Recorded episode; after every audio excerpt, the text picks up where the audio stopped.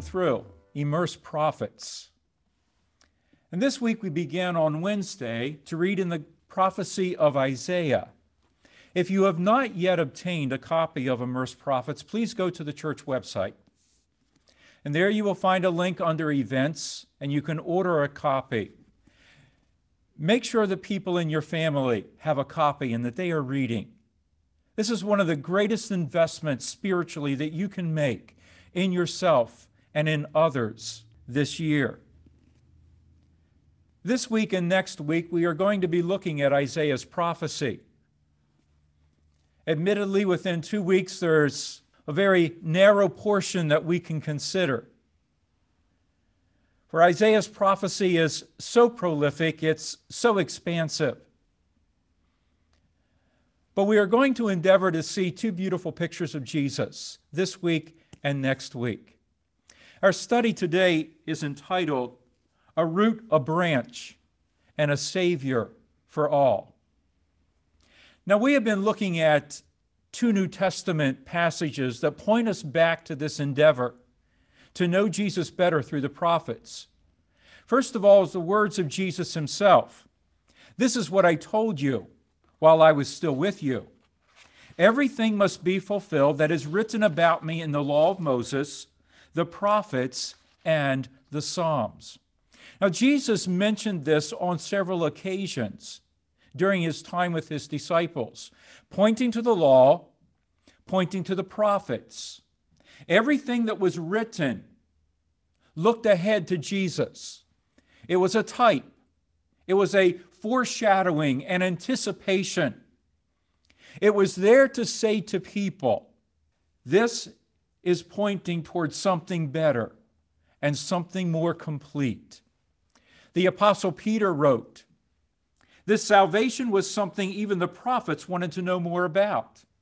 When they prophesied about this gracious salvation prepared for you, they wondered what time or situation the Spirit of Christ within them was talking about when he told them in advance about Christ's suffering and his great glory afterward. Now, we are reading through Isaiah's prophecy this week and next week. Isaiah so prolifically spoke about the suffering of Christ and his great glory that would follow. Isaiah doesn't confine his prophecy to a certain period of time or even to the, the life, the death of Jesus. He goes far beyond that and looks to the very end of time when the greatest glory of Jesus will be revealed. And he will reign on the earth. His kingdom will be an everlasting kingdom. Isaiah speaks of something that Almost 700 years later, Peter will write about in his second letter a new heavens and a new earth, in which dwells only righteousness. There is coming a day when God is going to restore everything and make everything right. There will be no sin, there will be no unrighteousness.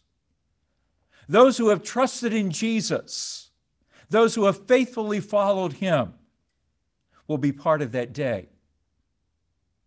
Those who have not and who have lived for themselves will not be part of that glorious future. Isaiah is worth reading and rereading. Today we are going to focus on Isaiah chapter 11. So turn to Isaiah chapter 11. And while you are, I want to share with you a few distinctive notes about Isaiah's prophecy. Isaiah's prophecy spanned four Judahite kings, kings of the kingdom of Judah. Now, last week we spoke about the division of the kingdom after Solomon died. It divided itself into two kingdoms. The southern kingdom remained loyal to the line of David, and it was known as the kingdom of Judah. The northern kingdom retained the title of Israel, the kingdom of Israel. But those kings never followed the ways of God at all. Isaiah's ministry was to the southern kingdom, and it spanned four Judahite kings Uzziah, Jotham, Ahaz, and Hezekiah. It spanned approximately 50 years of ministry. Jewish tradition records that Isaiah's life ended at the hand of Manasseh. Manasseh was Hezekiah's son and successor. Manasseh was a very ungodly king. He was born during the period of time when Hezekiah asked God to extend his life. Hezekiah was a very godly king. But his son Manasseh was the most ungodly king in the kingdom of Judah. He did more to make the people sin than any other king. He led them to the depths of depravity. He sacrificed in fire alive Hezekiah's grandson as a human sacrifice to the god Molech. And Manasseh ordered the killing of Isaiah. He ordered him to be put alive into a hollow log and then to be sawn in half, the length of that log.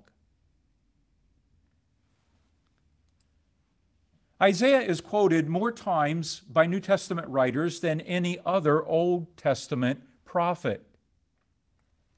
You will find direct quotations from Isaiah and indirect references in every book of the New Testament except for Hebrews.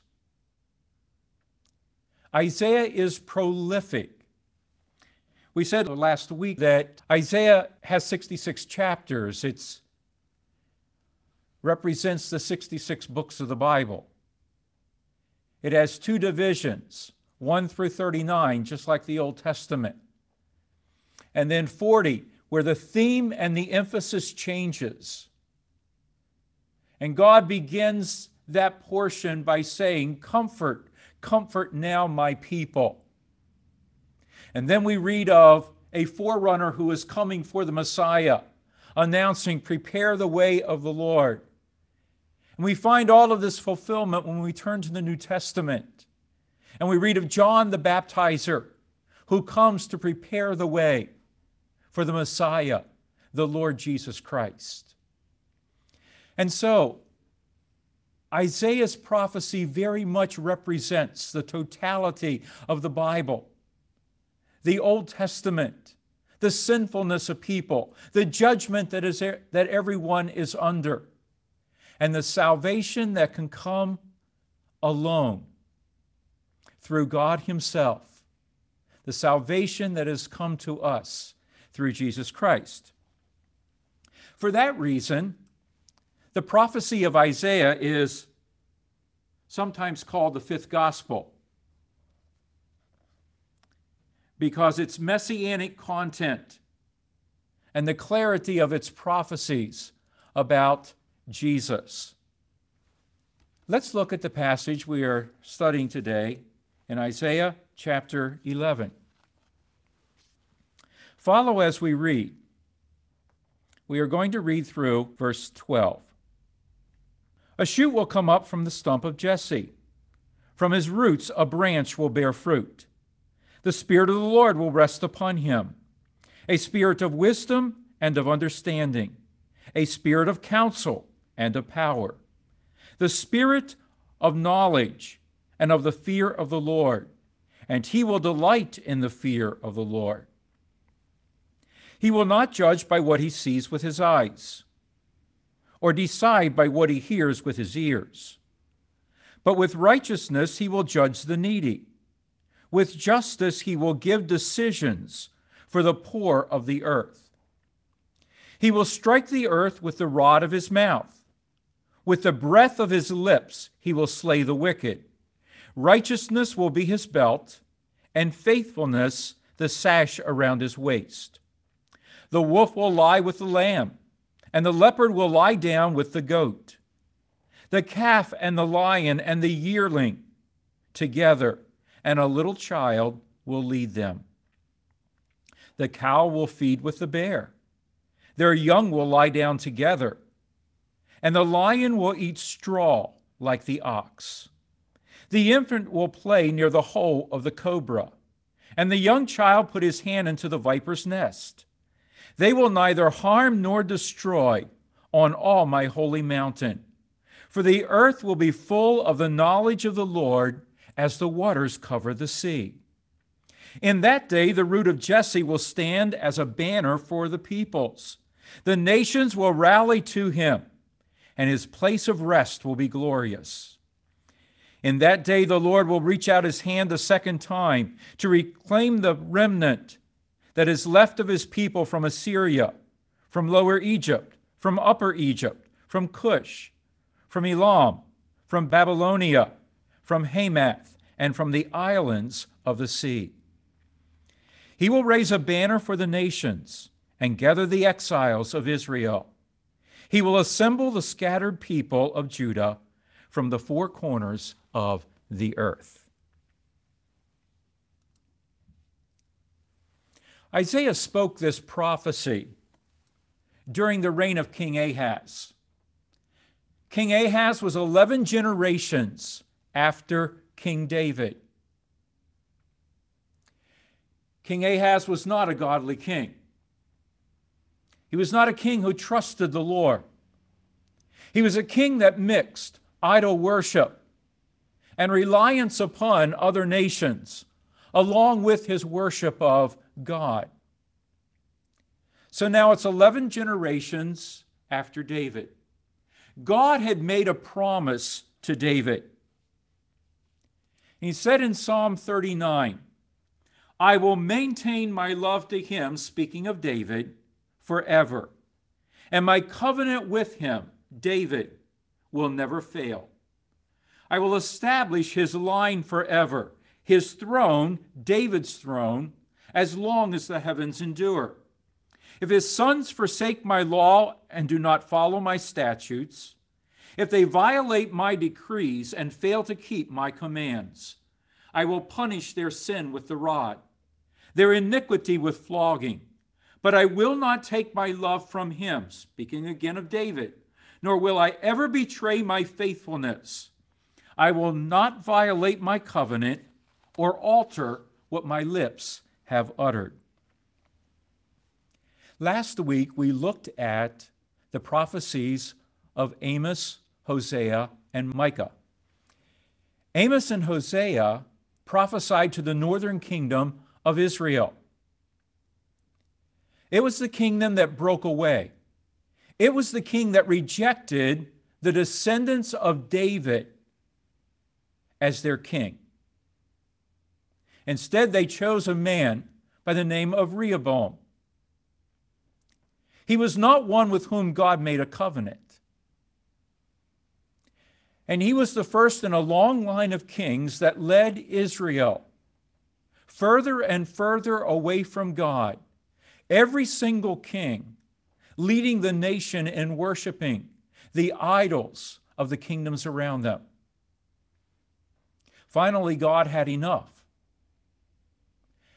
And God judged the nation of Israel its capital, Samaria. The Assyrians invaded it, they destroyed it, they deported the people. They imported people from other nations. The nation, the kingdom of Israel, was erased. There's an important lesson for us to be learned here. There is no place of blessing unless we are in the place of covenant unless we are under the covering of covenant, there is no place of safety for us. For those of us who are new covenant followers of Jesus Christ, the only place of safety and covering for us is to remain in Jesus. You and I go off on our own. We go our own way. We do our own thing. There is no place of safety or blessing remaining for us. The writer to Hebrews was very emphatic about this. there remains no sacrifice for sin.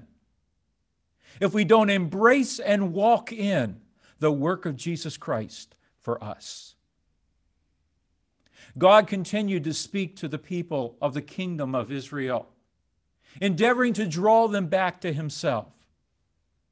But they wanted nothing to do with God. They wanted nothing to do with repentance. They wanted nothing to do with the law and the word that God has, had given them. They are a picture of the eternal destruction that comes upon those who reject Jesus Christ.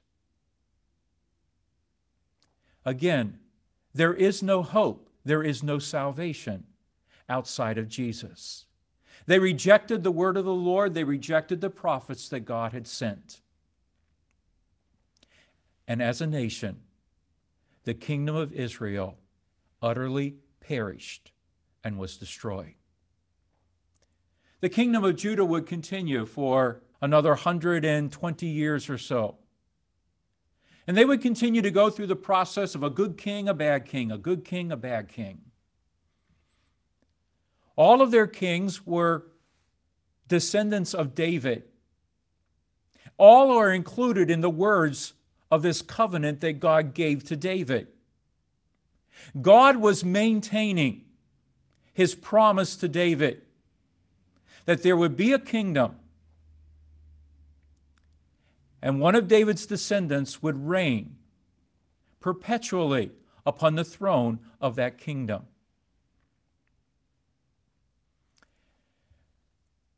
Ahaz, as we said, was not a godly king. He did not follow, he did not serve the Lord with all of his heart. And yet he's also embraced in this promise. God promised that he would discipline and, inju- and judge those of David's descendants who did not uphold his law and did not serve him with all of his heart. Ahaz will experience the judgment of God. His son Hezekiah will be a godly king who turns to the Lord with all of his heart. And under Hezekiah's leadership, worship will be restored. People will again follow the laws of God. They will come to Jerusalem for worship. There will be a great revival that stirs their hearts. And yet, Hezekiah's son, Manasseh, will reject everything concerning the truth and the revelation of God and follow the gods of the nations around them. But again, God will keep his covenant. He will keep the promise that he has made.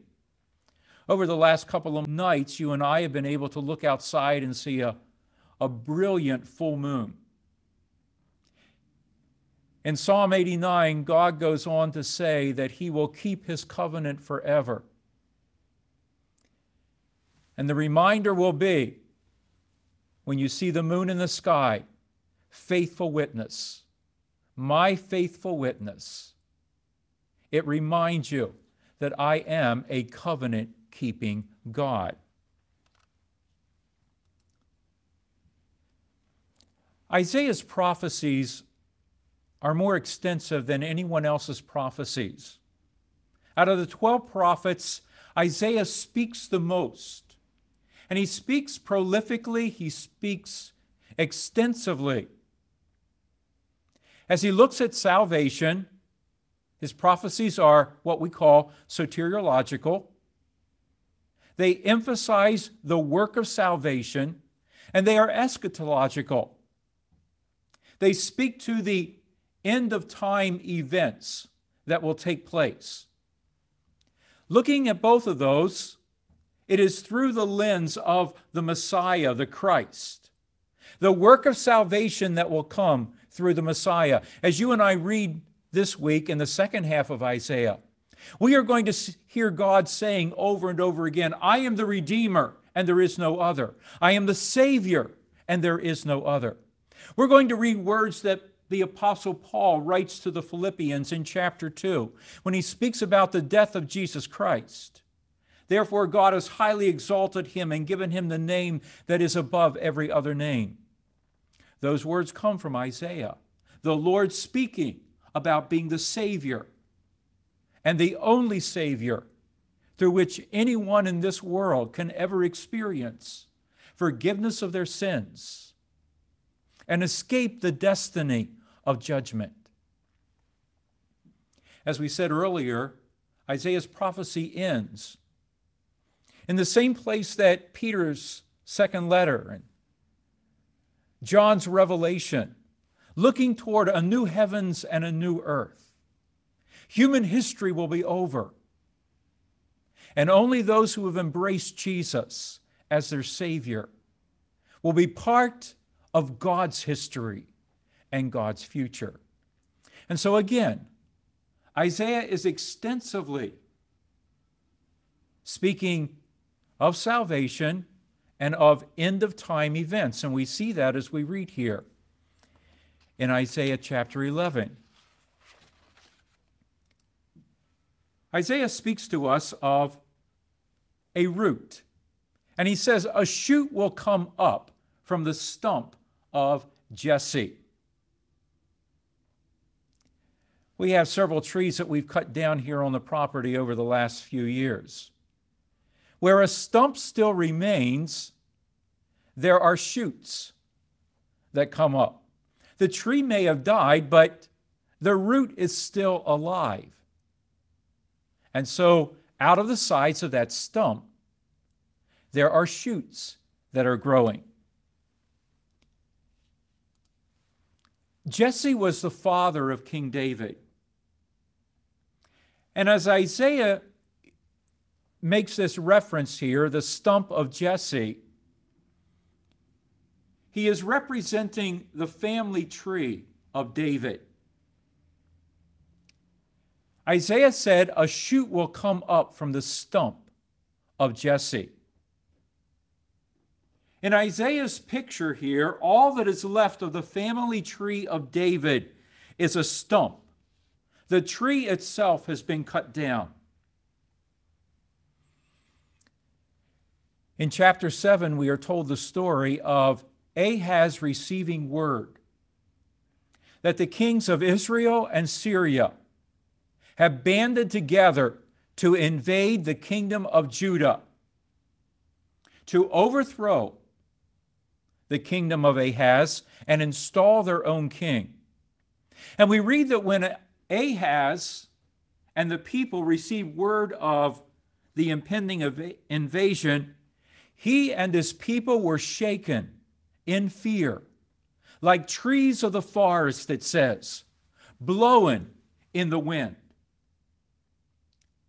And Isaiah went to him to tell him not to be afraid, but to trust in the Lord.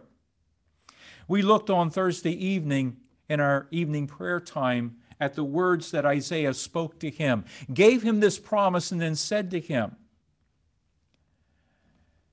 If you don't believe this promise, there's nothing more that I can do to strengthen your faith.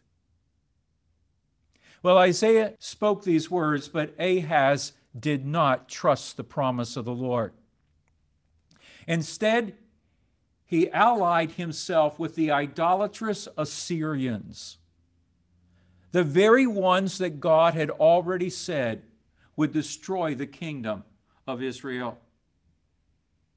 And so God declared then in chapter 6 and verse 13 that the seed will be a stump. The family tree of David those successors of David, that tree would be a stump. You and I learn an important lesson here. Sin will always cut us off from God. It will always cut us off from God. In Isaiah 59, verses 1 and 2, surely the arm of the Lord is not too short to save nor his ear too dull to hear. But your iniquities have separated you from your God. Your sins have hidden his face from you, so that he will not hear. You and I need to learn this lesson. Sin will always cut us off from God. it will always separate us from the life of God. If you and I do not love the Lord with all of our hearts, if we do not constantly seek His presence, those sin desires within us and this world around us will draw us away from the Lord, will separate us from Him. The Apostle Paul spoke to the Colossians and he said, If you continue not moved from the hope that you have embraced in Jesus Christ, may you and I take care that we keep our eyes on Jesus and our hearts set on Him and not allow sin to be present in our lives and separate us from the Lord. Isaiah goes on to say, A shoot will come up from the stump of Jesse, from his roots, a branch will bear fruit. Remember that God had promised David that his covenant would never be rescinded. Despite the sin of his descendants, and despite the judgment that they would experience because of their sin, God would still keep his promise. From the root would come a branch, one who would be the fulfillment of the promise God said to David, and I will appoint him to be my firstborn, the most exalted of the kings of the earth. This would be the branch. He would be the firstborn of God. He would be the most exalted of the kings of the earth. As we read this passage, Isaiah went on to speak. The branch would be characterized by the indwelling presence of the Holy Spirit. The Spirit of the Lord will rest on him, the Spirit of wisdom and understanding, the Spirit of counsel and of power, the Spirit of knowledge and of the fear of the Lord. You and I looked again earlier as we began this study at the words of Peter. And he spoke of the Spirit of Christ that was speaking to the prophets and causing them to discern the coming Messiah, his sufferings, and his glory. Jesus was born of the Spirit a sinless conception. That God nature uniting with human nature, the Word became flesh. Jesus ministered in the power of the Holy Spirit. He was led by the Spirit. We read in Matthew and in Luke that he was led by the Spirit after his baptism into the wilderness where he was tested and tempted, where he fasted and prayed. He came out of the wilderness in the power of the Holy Spirit, healing, preaching the gospel. He went to Capernaum, he unrolled the scroll, and he read from Isaiah 61 The Spirit of the Lord is upon me, because he has anointed me to preach the good news, to set at liberty those who are in prison and those who are bound, to give joy the joy of salvation in place of mourning and sadness. The writer to Hebrews tells us in Hebrews chapter 9 that it was through the Spirit that Jesus was able to maintain his righteousness and be able to offer himself as a sinless sacrifice for your sin and my sin. Jesus depended upon, ministered in, lived by the power of the Holy Spirit. And so must you and I. We are completely dependent upon the Spirit. The Apostle Paul said to the church at Galatia, Since then, you have been made alive by the Spirit. Keep in step with the Holy Spirit. Isaiah tells us that his ministry will be characterized by righteousness. There's more than one aspect to righteousness and justice, but first and foremost, when the prophets speak about righteousness and justice, they are speaking about, in this case here concerning Jesus, the righteousness and the justice that he would administer. The Apostle Paul, writing to the Romans, said that every one of us is a sinner who has fallen short of the glory of God. There's none of us who are righteous in the sight of God. But a righteousness from God has appeared through Jesus Christ. And that righteousness atones for our sin and allows us to be made just in the sight of God, justified, righteous, acceptable to Him. Jesus came as the atoning sacrifice for sin.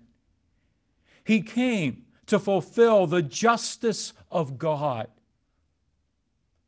the demand, the payment of death for sin. And he came to justify those who would put their trust in his work of righteousness. Now, the prophets speak prolifically about justice and righteousness in our relationships with one another. And the truth that they present is this what you and I might define as social justice is not the same as biblical justice. For only those who are truly right with God can be truly right with others.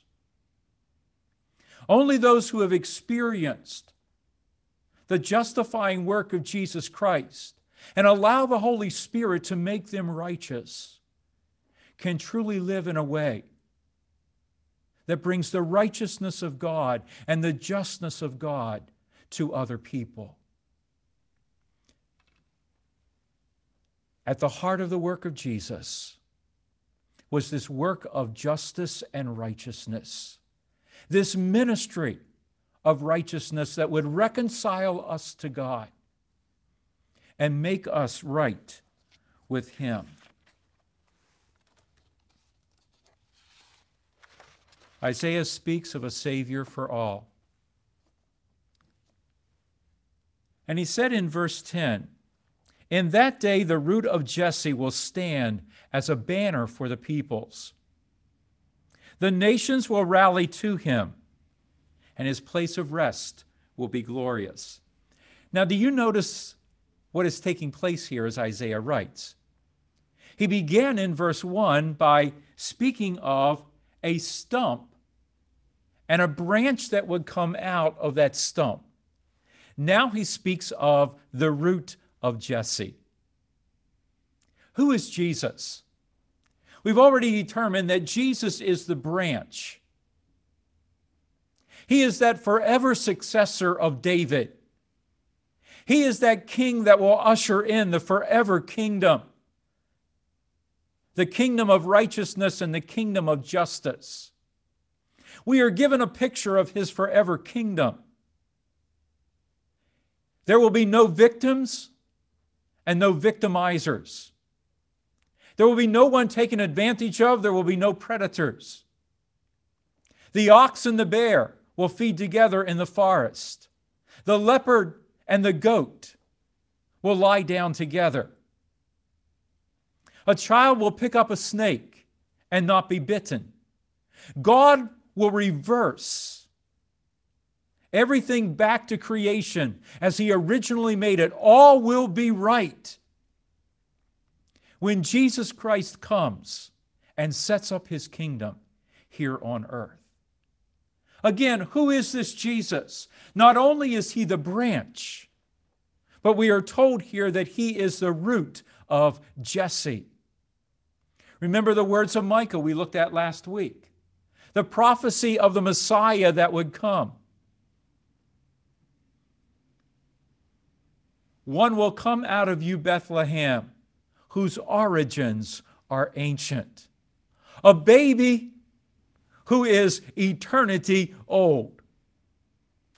The Word who is God made flesh. Jesus did not begin at Bethlehem. He is the God who has been forever. In the beginning was the Word, and the Word was with God, and the Word was God. In Isaiah chapter 6, we read of Isaiah's vision of the glory of God and seeing God in all of his holiness and his righteousness. As we studied Wednesday evening in John chapter 12, we came to understand that Isaiah was seeing the glory of Jesus Christ before he was born as a babe in Bethlehem, before the Word became flesh and made his dwelling among us.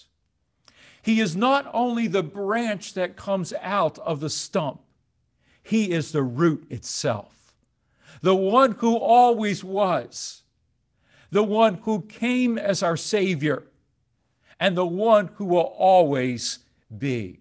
Hallelujah.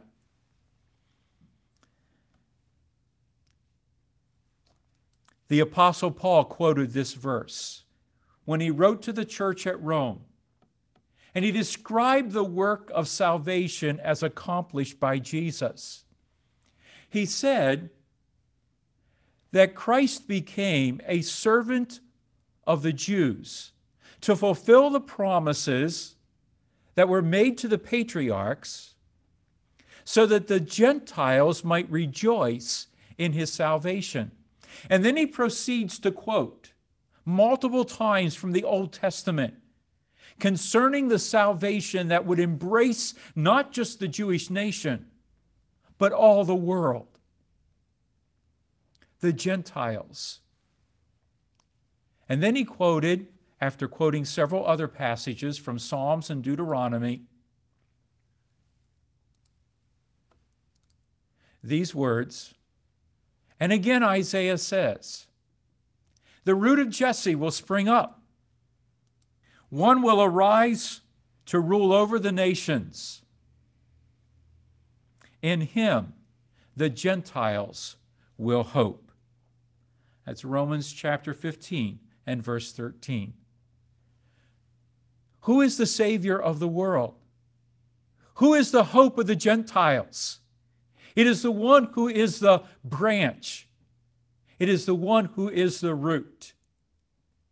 And so these words that Isaiah prophesied more than 600 years before the coming of Jesus are fulfilled when Jesus comes. When he speaks to Nicodemus and said, For God so loved the world that he gave his one and only Son. When Matthew quotes and says, In his name the nations will put their hope. It is Jesus. Hallelujah the one who will come, who will arise to rule over the nations, the one who will make it possible for people from every tribe and language and nation to stand before the throne and sing, Salvation belongs to our God and unto the Lamb. It is in Jesus that you and I have hope. Well, what do we need to understand as we close our study of this passage today? Here are just a few simple and elementary thoughts for us to keep in mind. First of all, God will always fulfill his promises, whether they are promises of judgment or promises of salvation and blessing. God made a promise to David, he kept that promise. No matter how unfaithful God's people were, God kept his promise by moving upon the heart of one of David's descendants to return to the Lord. God also kept his promises of judgment. In Isaiah, we read of God's prophecies to the kingdom concerning the Babylonians who would invade and who would bring God's judgment upon Judah because of their transgression because of forsaking the Lord. God kept his promises, and God always will fulfill his promises. Secondly, Jesus is God's ultimate promise and blessing. Again, he is God's ultimate promise and blessing. He is characterized in the New Testament as the pearl of great price and the treasure in the field for which we sell everything in order to get Him. And if we have Him, we have everything. Listen, you and I must set our hearts on Jesus and Jesus alone. God has nothing else to give us and nothing better to give us. God's not really interested in giving you stuff and money and material things. He will supply your needs, but those things will draw our hearts away from the Lord. He wants us to have Jesus. The Apostle Paul said, I had every advantage that anyone could ever have. Every door was open to me. And yet, when I met Jesus, I realized that everything is worthless compared to Him. And so I throw away everything else in order that I may pursue Jesus and I may gain Him. What shall it profit a man, Jesus said, if he gains the whole world but loses his own soul? Jesus is God's everything. Make sure that you are pursuing him with all of your heart. Jesus is the only source of salvation from sin and judgment, and there is no hope outside of him. You and I know this if we know anything at all about the Bible, if we've had any time at all in church and hearing the preaching of God's Word. And yet, you and I often don't live this way as though He is my only source of salvation. But you and I need to recognize that if we allow sin in our lives, it's going to separate us from the love of Christ, from the life of Christ, from the light of Christ. And so you and I need to keep our hearts set on Him. If we follow Him, we abandon everything. We take up our cross. The life I live, I live by faith in the Son of God who loved me and gave himself for me. You and I need to set our hearts fully on Jesus. He is the only source of salvation from sin and judgment for this world around us. That's why he called us to go into all the world and preach the gospel. That's why God is not willing that any should perish, but that all should come to repentance. Outside of Jesus, there is no hope. And finally, Jesus is the Savior King. As we read the second half of Isaiah later on this week and into next week, we are going to see these themes of Savior and King brought to the forefront we are going to read about the Messiah as king. We are going to see the most descriptive passage in the Bible about his death and the horrors that he would undergo as a sacrifice for our sins. He is the Savior King. All of history points towards him, and all of history will culminate with him. At the end of human history, he is going to overthrow every kingdom, every government here on this earth. He is going to judge everyone. He is going to establish his kingdom. Remember that God made a promise to David a descendant will rule on your throne forever and ever. We read in Isaiah chapter 9, verses 6 and 7 For unto us a son is given, a child is born. The government shall be upon his shoulder, He will be called Wonderful Counselor, the Mighty God, the Everlasting Father, the Prince of Peace. Of the increase of his government, there will be no end. Isaiah gives us a picture here of what it will be like when Jesus rules the earth, when he makes everything right that went wrong because of sin, when everything is reconciled and restored to its true state. But the greatest characteristic of all will be that the knowledge of the Lord will cover the earth as the waters cover the sea. The glory of God will be revealed. All of the righteousness, all of the perfectness, all of the goodness of God will be seen and experienced everywhere throughout the world. There will be no sin. There will be no falsehood. There will be no competition. There will be no hearts against others people taking advantage of one another. In fact, the Word of God tells us that Jesus will rule justly and righteously with a rod of iron. His reign will be absolute. You and I have a wonderful expectation of being with Him if we know Him as our Lord and our Savior. Again, the Apostle Paul wrote those words to the Romans and he spoke of the root of Jesse, and in him the Gentiles will put their hope. And then he continued, May the God of hope fill you with all joy and peace as you trust in him, so that you overflow with hope by the power of the Holy Spirit. One of the things that will characterize you as being a true follower of Jesus Christ and of having your heart in the right place will be that you are looking forward to the kingdom of Jesus Christ. You are living for the hope that He alone can give. You are living to share in His destiny and in His eternity. You aren't living for this world. You aren't living for what it can offer you. You are living for the coming King. You are living for the Savior.